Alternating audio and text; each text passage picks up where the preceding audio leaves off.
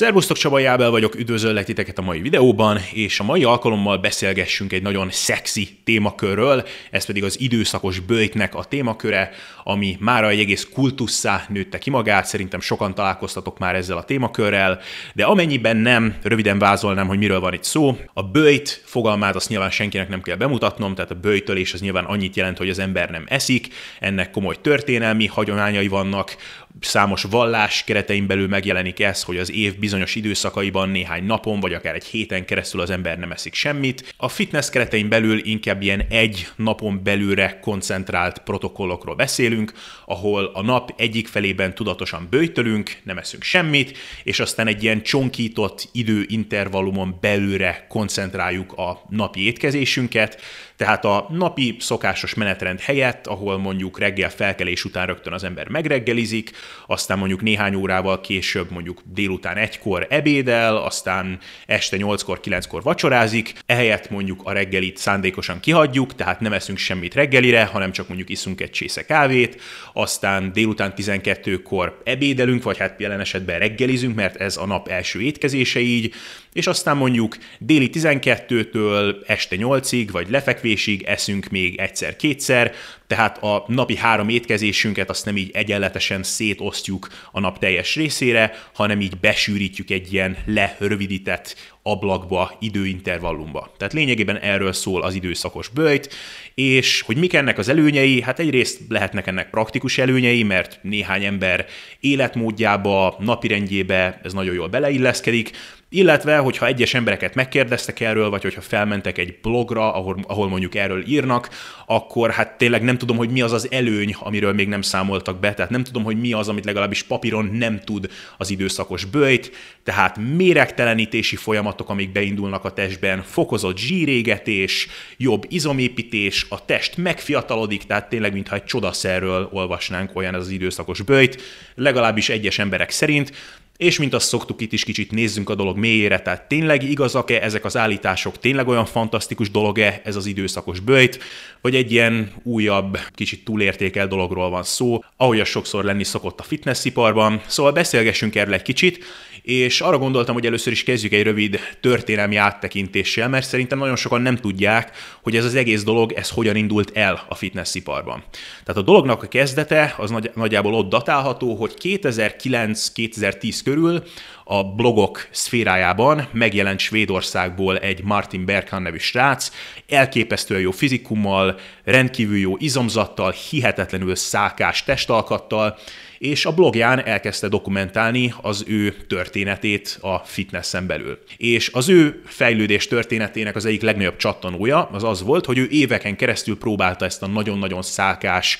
alacsony testzsír százalékot elérni és fenntartani, de ebben mindig beletört a bicskája. Tehát mindig elkezdett diétázni, és pár hét vagy egy-két hónap után egyszer csak megtört, mert a sóvárgások és az éjségérzet az felülkerekedett rajta, megtört, csalt a diétáján, és kezdhette az egészet előről, és így nem jutott egyről a kettőre éveken keresztül, és aztán egy ponton megfigyelte azt, hogy még akkor is, hogyha egyébként nagyon keményen diétázik, egész nap kopognak a szemei, semmi máson nem jár az esze, csak a kaján, még akkor is a reggeli órákban, így felkelés után ő soha nem volt éhes. Tehát így ehhez a reggelihez neki igazából soha nem volt étvágya, hanem így ilyen kötelességtudatból így letuszkolta a kaját reggel a torkán, mert hogy ő is mindenhol azt olvasta, hogy a reggeli a nap legfontosabb étkezése, és ha nem eszik az ember három óránként fehérjét, akkor izmot fog veszíteni. Tehát így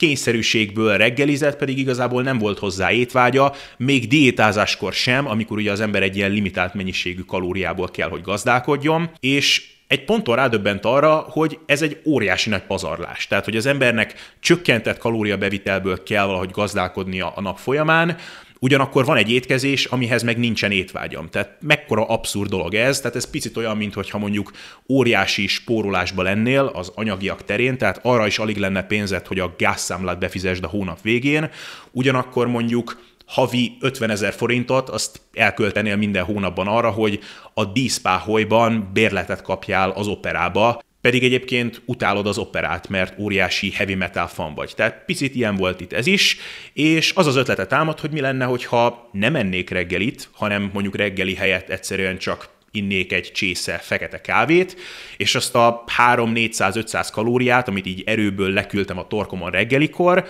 azt inkább megenném az esti órákban, amikor meg kopognak a szemeim, és nagyon éhes vagyok, és nagy nehézséget jelent az, hogy éjgyomorral kell lefeküdnöm. Úgyhogy e szerint kezdte alakítani a táplálkozását ez a strác, és azt figyelte meg, hogy innentől kezdve sokkal könnyebb volt a diétázás, az éjségkontroll az sokkal jobban ment a nap folyamán, és végre tudta magát tartani a diétához, és életében először sikerült sokkal könnyebben elsajátítania ezt a nagyon alacsony testzsírszázalékot, és aztán azt fent is tudta tartani. Tehát neki ez egy óriási nagy sikersztori volt, és ő ezt mind megírta a blogján, valamint elkezdett kutatómunkát is végezni a dologgal kapcsolatban, és elkezdett cikkeket írni arról, hogy igazából nincsen komoly evidencia arra nézve, hogy a reggeli az valóban a nap legfontosabb étkezése lenne, arra sincsen komolyabb evidencia, hogy tényleg három óránként fehérjét kellene enni, különben izmot fogunk veszíteni, és a blogja az nagyon hamar óriási népszerűségnek kezdett örvendezni, Egyfelől azért, mert nyilván ez a fantasztikus fizikum, amivel ez a srác rendelkezett, ez nyilván nagyon sok szempárt odaszegezett a képernyőkre, Emellett ez akkor ez a koncepció, hogy nem kell reggelizni, és hogy nem kell naponta hat kicsi étkezés során fehérjét bevinni minden három órában, ez akkor egy óriási újdonságot jelentett. Tehát, hogyha akkor így az átlag fitnessben érdekelt embert megkérdezted volna arról, hogy hogyan kell a táplálkozásodat helyesen összerakni az izomnövekedéshez, meg a zsírégetéshez, akkor ez lett volna a válasz, hogy három óránként fehérjét kell enni, különben izmot fogsz veszíteni, és hogy a reggeli a nap legfontosabb étkezése. És az, hogy valaki ezt akkor megkérdőjelezte, ez egy óriási újdonságot jelentett. És aztán úgy folytatódott a történet innentől, hogy más hozzá hasonló srácok is kipróbálták ezt a időszakos bőjtféle stratégiát, és nekik is jól működött, tehát nagyon sok olyan srác volt, aki szintén nem volt éhes reggelente, viszont este sokkal éhesebb volt, ők is sikerre jártak ezzel a stratégiával, és a dolog egyre inkább elkezdett elterjedni, és ma már ott tartunk, hogy ez egy abszolút világhírnek örvendő stratégia, amit nagyon sokan előszeretettel alkalmaznak,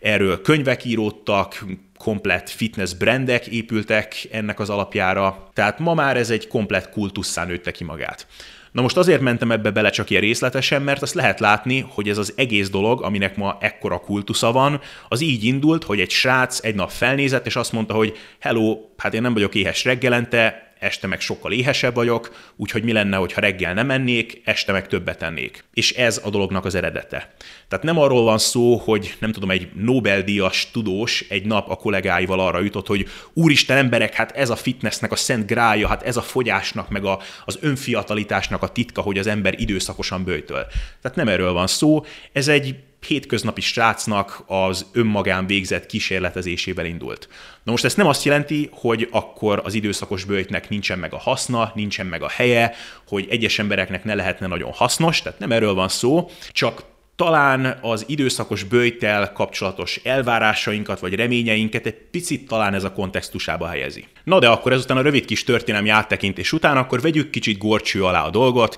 tehát mit tud és mit nem tud az időszakos bőjt? Beszélgessünk egy kicsit erről. Kezdjük talán a fogyással, illetve a zsírégetéssel, mert szerintem sokan, akik ki akarják próbálni az időszakos bőjtöt, azoknak valami ilyen fogyókúrás, zsírégetős céljuk van, és ezzel kapcsolatban a képlet nagyon-nagyon egyszerű. A bőjtölésnek, vagy a nem bőjtölésnek semmilyen hatása nincs a fogyásra. Tehát ez ma már egy nagyon-nagyon jól dokumentált dolog, számos kutatás áll a rendelkezésünkre, a fogyást és a hízást azt egy dolog határozza meg, az energiabalansz, azaz, hogy az ember mennyi kalóriát fogyaszt, ahhoz képest, hogy mennyit éget el egy nap folyamán. Tehát attól függetlenül, hogy egy nap háromszor eszel, vagy hatszor, vagy tizenkétszer, vagy csak egyszer, pontosan ugyanannyit fogsz fogyni vagy hízni. Minden attól függ, hogy a hét folyamán átlagosan mennyi kalóriát viszel be, ahhoz képest, hogy mennyit égetsz el. Tehát lehetséges, hogy egy nap mondjuk 20 órát böjtölsz, és ez alatt egy ilyen óriási nagy zsírégető üzemmódba vagy, de hogyha a nap hátralevő 4 órájában meg sokkal több kalóriát viszel be, mint egy nap 24 óra alatt elégettél, akkor ugyanúgy hízni fogsz. Még lehet, hogy valaki meg egész nap eszik, napi 12 étkezése van, sőt még az alvásból is fel kell, hogy egy 13. étkezésre is sor kerítsen, tehát ez mondjuk az anti-időszakos bőjt, hogyha a nap 24 órájában kevesebb kalóriát visz be, mint amennyit eléget, akkor ő meg fogyni fog. A bőjtöléstől vagy a bőjt hiányától függetlenül. Tehát ilyen szempontból semmilyen pozitív vagy negatív hatása nincs az időszakos bőjtnek, praktikus értelemben lehet hatása, mert hogyha valakinek mondjuk könnyebb úgy kontrollálni a kalóriáit, hogy egy ilyen csökkentett időintervallumon belülre sűríti be a táplálkozását, vagy hát a napi étkezéseit, akkor lehet, hogy neki ez könnyebbé fogja azt tenni, hogy kalória deficitben egyen, vagy hogy ne lépje túl a napi kalória szükségletét, de fiziológiai értelemben nincsen előnye az időszakos bőjtnek a fogyásra nézve. Tehát ez a helyzet a zsírégetéssel kapcsolatban. Az izomépítéssel kapcsolatban már egy picit komplikáltabb a helyzet, és itt igazából nem az a kérdés, hogy pozitív vagy negatív hatása lesz-e az izomépítésre nézve az időszakos bőjtnek, hanem az, hogy negatív hatása lesz-e, vagy semleges hatása. Tehát azt egészen biztosan meg tudom nektek mondani, hogy pozitív hatása semmiképpen nem lesz. Tehát az izomépítéshez anabolikus folyamatokra van szükség a testben. Az anabolikus folyamatok azok lényegében annyit jelentenek, hogy építő jellegű folyamatok. Tehát amikor az embernek a testébe folyamatosan jönnek be a tápanyagok, amikor az ember jól van táplálva, akkor minden lényegében az építkezésre van bekalibrálva. Ez az ideális környezet az izomépítéshez. Na most a nem evésben, a koplalásban semmi anabolikus nincsen. Tehát tök sok szép jó dolgot lehet hallani, hogy bőjtöléskor megnövekszik az ember testében a növekedési hormon szintje,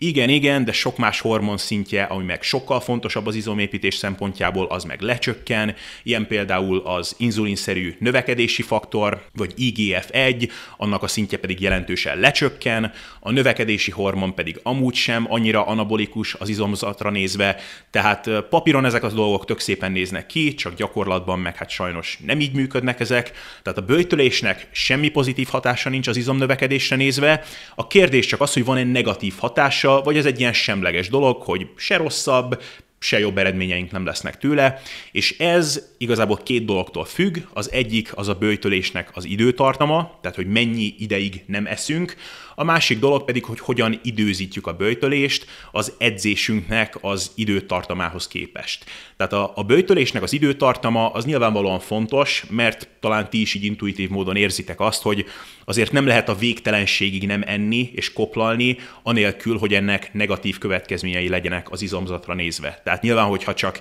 hetente egyszer ennénk mondjuk, mint valami anakonda, vagy valami óriás kígyó, akkor nyilvánvalóan így nehéz lenne izmot építeni. A kutatások ezzel kapcsolatban nem a legjobbak, sajnos ezek közül a legtöbb az nem komolyan edző, sportoló emberekkel készült, de azért most már valamennyivel okosabbak vagyunk ezt illetően, mint mondjuk néhány évvel ezelőtt, és azt látszanak igazolni, hogy valahol 15 és 30 óra bőjtölés között egyre több ilyen katabolikus, vagy ilyen lebontó folyamat az elkezd beindulni a szervezetben, ami nem a legjobb az izomépítés szempontjából. Tehát az izomfehérjéknek a lebomlása az megnövekszik, az izomfehérjének a szintézise az lecsökken, bizonyos ilyen anabolikus hormonoknak a szintje, mint ez az előbb említett inzulinszerű növekedési faktor, az lecsökken, bizonyos enzimek, mint például az mTOR nevű enzim, ami bizonyos anabolikus folyamatokat szignál a szervezetben, az is lecsökken, tehát egyre inkább egy olyan környezet kezd kialakulni az emberi testben, ami nem túl ideális az izomnövekedés szempontjából, és ez valahol így 15 és 30 óra között kezd beindulni, és van arra is némi indikáció, hogy valahol így 20 óra bőtölés után tényleg már nem annyira rózsás ilyen téren a helyzet. Tehát ez alapján én azt mondanám, hogy az abszolút maximális mennyiségű bőjtölés, amit így naponta ajánlanék valakinek, hogyha nagyon szereti az időszakos bőjtölést, akkor az olyan 20 óra bőjtölés lenne. A legtöbb embernek én inkább kevesebbet ajánlanék, mondjuk ilyen 14-16 óra bőjtölést. A másik fontos dolog, amiről itt beszélnünk kell, az pedig a bőjtölésnek az időzítése az edzéseinknek a függvényében. Tehát most már eléggé sok evidencia van arra, hogy a teljes éjgyomorral történő edzés az nem a legjobb ötlet, és hogy ennek negatív következményei lesznek az izomépítésre. Tehát az a helyzet, hogy sokan úgy képzelik el ezt a dolgot, hogy elmegyünk edzeni, meg megdolgoztatjuk az izmainkat, és aztán az edzés után leküldjük a fehérjeséket, és akkor az izmok úgy vannak vele, hogy igen, jön a fehérje, akkor most lehet növekedni. Valójában nem így működik a dolog, mert az izmok szempontjából nem az edzés után leküldött fehérjeség az, ami igazán számít, hanem az, hogy a vér áramban aminósavak, vagy, vagyis hát a fehérjének az alkotó elemei, azok megtalálhatóak legyenek. Tehát igazából úgy történik a dolog, hogy amikor belépsz a konditerembe, és elvégzed az első munkasorozatodat, az első gyakorlattal, abban a pillanatban beindul az izomépítésnek a folyamata. Tehát elkezdenek izomfehérjék lebomlani, és várják a bejövő üzemanyagot, hogy ezt a lebomlott fehérjét ezt helyettesítsék, és hogy új fehérjéket elkezdhessünk felépíteni. És hogyha ebben a pillanatban a véráramban nincsenek aminósavak, akkor sokkal kevésbé lesz képes a szervezet új fehérjéket, új izmokat szintetizálni, felépíteni. Tehát ezért nem jó, hogyha éjgyomorral, teljesen üres hassal megyünk edzeni, mert bár az edzés után leküldött ilyen proteinségkel tudunk valamelyes kompenzálni, ez a kompenzáció ez valószínűleg nem lesz teljes. Tehát fontos az, hogy az első pillanatban, amikor ezek az építkező folyamatok el akarnának kezdeni beindulni az izmokban, akkor már legyen tápanyag a szervezetben, legyen üzemanyag, amit el fognak kezdeni tudni felhasználni az izmok. Tehát, hogyha üres hassal megyünk edzeni, akkor igen, nyilván segíteni fog az, hogyha azonnal edzés után fehérjét viszünk be, mondjuk egy ilyen séknek a formájában, de lényegében ekkor már egy picit túl késő. Arról nem is beszélve, hogy még az a fehérjeség is legalább egy órába fog telni, mire megjelenik majd effektíve a véráramban lebontott aminósavak formájában. Tehát igazából még az azonnal edzés után elfogyasztott fehérje is mondjuk csak egy órával később lesz effektíve felhasználható az izmok számára. Tehát ezért fontos az, hogy edzés előtt is valami fehérjét azért vigyünk be. Na most ez nem azt jelenti, hogy akkor azonnal edzés előtt le kell küldeni egy fehérjeséket, meg edzés közben is, meg edzés után is, hanem csak annyit jelent, hogy ne menjünk edzeni teljesen éjgyomorral ami a gyakorlatban azt jelenti, hogy valahol mondjuk az edzés előtti mondjuk legalább 5-6 órában valamit azért együnk, ami a gyakorlatban szerintem nem probléma az emberek többségének, mert a legtöbben mondjuk naponta három étkezést azért legalább elfogyasztunk, tehát hogyha mondjuk ebédeltél délután egykor, és aztán elmész edzeni mondjuk délután ötkor, és aztán edzés után mondjuk 6.30-kor, 7-kor megint teszel valamit, akkor az teljesen jó. Tehát igazából az a fontos, hogy az edzés az valahol két étkezés közé be legyen ékelve, és a két étkezés között mondjuk ne teljen el mondjuk olyan 6 óránál több idő. Tehát az időszakos bőjtnek abszolút nem kell, hogy negatív következményei legyenek az izomnövekedésre nézve, csak ne próbáljunk meg mindenféle extrém protokollokat követni. Tehát 20 óránál ne bőjtöljünk többet, illetve az edzés előtt, legalább az edzés előtti pár órába együnk valamit, amiben van fehérje is, és aztán edzés után is mondjuk egy-két órával legfeljebb megint együnk valamit, és akkor valószínűleg rendben lesztek. Aztán lehet még itt más dolgokról is hallani, a zsírégetésen, meg az izomépítésen kívül is, tehát sokan mindenféle ilyen egészségvédő, testfiatalító előnyöket látnak bele az időszakos bőjtbe. Tehát például sokszor lehet arról hallani, hogy az embernek megnő az inzulin érzékenysége a bőjtölés hatására. Na most az ilyen állításokkal nagyon csinyán kell bánni, mert vannak tanulmányok, amik tényleg beszámolnak arról, hogy az időszakos bőjtnek pozitív hatása van az ember vércukor kezelésére, az inzulinérzékenységre, csak azzal kell itt csinyán bánni, hogy sokszor, amikor az emberek elkezdenek egy ilyen protokollt követni, mint mondjuk az időszakos bőjtölés, akkor sokszor le fognak fogyni, vagy még más dolgokra is elkezdenek odafigyelni, például elkezdenek egészségesebben enni, és például a fogyásnak, meg az alacsonyabb tezsír százaléknak, annak bizonyított egészségvédő hatásai vannak. Tehát igen, amikor az ember lefogy, akkor az inzulin érzékenysége az egészen biztosan javulni fog. Tehát amikor egy tanulmány beszámol arról, hogy ebben a tanulmányban az emberek időszakosan bőjtöltek és javult az inzulin érzékenységük, oké, okay, de a fogyástól javult az inzulin érzékenységük, vagy attól, hogy időszakosan bőjtöltek. Ugyanez a helyzet például az autofágiával, tehát az autofágia az lényegében egy ilyen sejt reparáló, sejt javító folyamat a testben, tehát lényegében arról van szó, hogy az ember a sejtekben a felgyülemlett fehérjéket, meg hulladékanyagokat, azokat elkezdi újrahasznosítani, tehát lényegében ez egy ilyen méregtelenítő folyamat a testben, így is fel lehet fogni, és sokan beszélnek arról, hogy ilyen módon a bőjtölésnek ilyen méregtelenítő, ilyen testfiatalító hatása van. De megint csak oda kell arra figyelni, hogy most akkor a bőtölés idézte ezt elő, vagy az, hogy az emberek kevesebbet ettek, kalória deficitbe kerültek, és a kalória deficitnek, meg a fogyásnak megint csak bizonyítottan pozitív hatása van ezekre a dolgokra. Tehát amikor az ember egy ilyen kalória csökkentett táplálkozási protokollt követ, akkor igen, a testben megindulnak ezek a sejt reparáló folyamatok, ezek a méregtelenítő folyamatok, és ez bizonyított tény. Na most, amikor az ember bőjtöl, akkor lehet, hogy indirekt módon a kalória deficit is megteremtődik majd, de fontos különbséget tenni, hogy most akkor az időszakos bőjtnek volt erre ilyen pozitív hatása, vagy a fogyásnak és a kalória deficitnek. És ezek a dolgok még abszolút nincsenek bizonyítva, tehát abszolút kérdéses még az, hogy önmagában a bőjtölésnek valóban ilyen pozitív hatása lenne-e erre az autofágiára, vagy erre a sejt reparáló folyamatra, vagy az inzulinérzékenységre. Tehát ezzel kapcsolatban nagyon sok ilyen szép és jó dolgot lehet hallani, de ezek még nem bizonyított dolgok. Tehát igazából az időszakos bőjtnek, hogyha csak az evidenciát nézzük, különösebb ilyen fiziológiai előnye, vagy ilyen varázslatos hatása nincs az emberi testre. Igazából szerintem, ami miatt esetleg sokaknak érdemes kipróbálni az időszakos bőjtöt, az egyszerű praktikus előnyök, vagy olyan dolgok, amik könnyebbé teszik azt sok ember számára, hogy az egészséges életmódhoz, vagy egy kalória csökkentett táplálkozási tervezethez tartsák magukat. Tehát úgy, ahogy a videó elején beszéltem erről a Martin Berkan nevű srácról, sokan vannak, akik a nap első felében, felkelés után egyszerűen nem éhesek. És például ezeknek az embereknek, hogyha azt mondjuk, hogy figyelj, nem kell reggelizni, igyál meg egy csésze fekete kávét, aztán majd déli 12-től este 8-ig, amikor megjön az étvágyad, akkor lehet enni, lehet, hogy ezeknek az embereknek sokkal könnyebb lenne innentől kezdve például a kalóriákat kontrollálni.